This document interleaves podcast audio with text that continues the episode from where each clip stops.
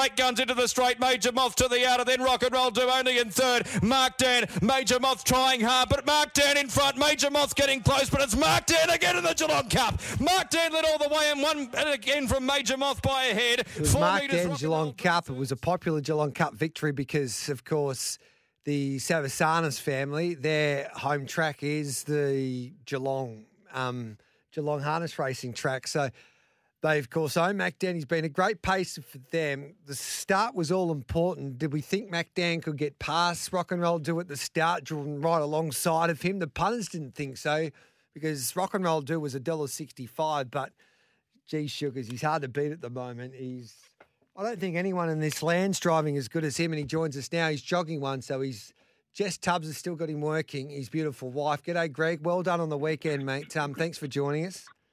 Yeah, no problem at all. Thanks, Gareth. Um, so excited to see what um, Mac Dan could do there on, on Saturday night. Did you think he could have led Rock and Roll Do? Were you confident at the start? Yeah, I was actually. I, I was real confident. Um, I was a little bit surprised that uh, more people didn't sort of see it the same way. Um, he's a yeah, he's a very exciting horse, Mac Dan, and um, yeah, he's shown plenty of time in the past where he's um, you know he's led when he's drawn well in some good races. So um, yeah, I, I was pretty confident that I'd get get across to the fence, and um, you know if that eventuated, he was always going to be the one to beat in my eyes. Yeah, five dollars then was. I wish I talked to you before Saturday night. Do you find sometimes though for the punters out there when you analyse a race like this that I think if he drew say sixth, I would be more confident because there's a little bit of a gap in between. Say where rock and roll do was, but when they're drawn right alongside them, um, is it? It's difficult. It's more difficult to cross, isn't it?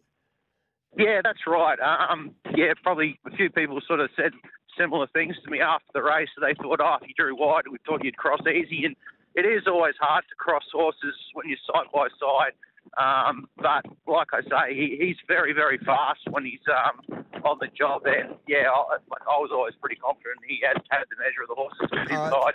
Yeah, and then you get away with a 33.1 first quarter, and then it is completely game over. Were you surprised there wasn't a little bit more pressure on you mid race? Um, probably the small field really helped us in that respect. Um, you know, I didn't expect going into a Geelong Cup that it would be run that uh, that slowly. Um, you know, for the first lap, but um, there was a lot of handy sort of sit sprinters that are very fast sectionals in that race, and that probably played into our hands. That uh, you know, um, Nick with Rock and Roll Do was probably. I suppose enforcer in the race, and um, yeah, he was probably in a bit of a rock and a hard place if he if he drove real hard to try and try and beat me, you know, who's potentially setting it up um, for one of the ones just sitting off our backs.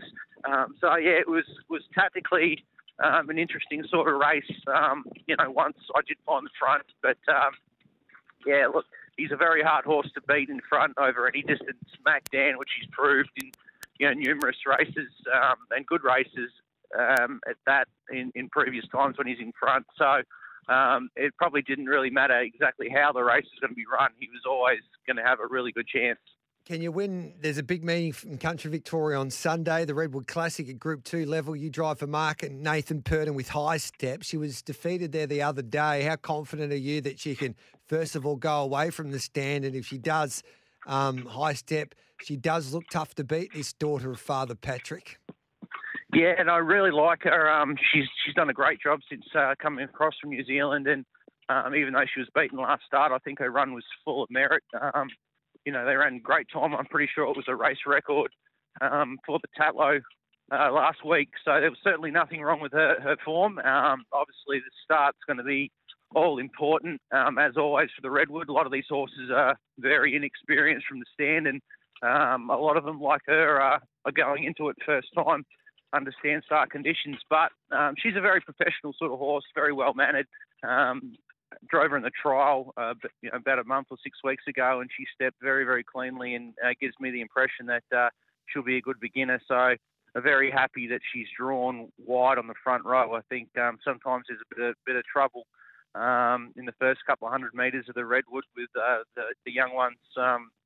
You're going in different directions, so Yeah. she's probably drawn perfectly, really, to get a good uh, a good step away and, um, and and be clear of any trouble as long as she does everything right. Now, your filly who took out the Victoria Trotters Oaks on Victoria Cup night. She's Ruby Roo. has come a long way this preparation from her two to three year old years. She's come up with barrier number one, mate. Um, can she cause a little bit of an upset and defeat the boys on, on Sunday from that draw?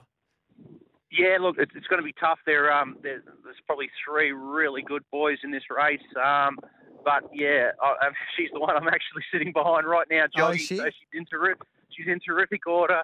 Um, she hasn't had a great deal of luck in barrier draws in recent runs, so we had our fingers crossed that we were due for a good one, and we certainly got that. So the way the draw's fallen, I think she should get a really good run in transit. And, and uh, look, if she, she's going to be um, close to the money, and I think she'll a great race. We're taking credit as she wins because she's been listening to us. She's part of the story here now and Giddy Up, and um, she's flying. I know that Jess has done a wonderful job with her. And one of our, our great friends here on Giddy Up, Shane Bennett, who is Jess's cousin.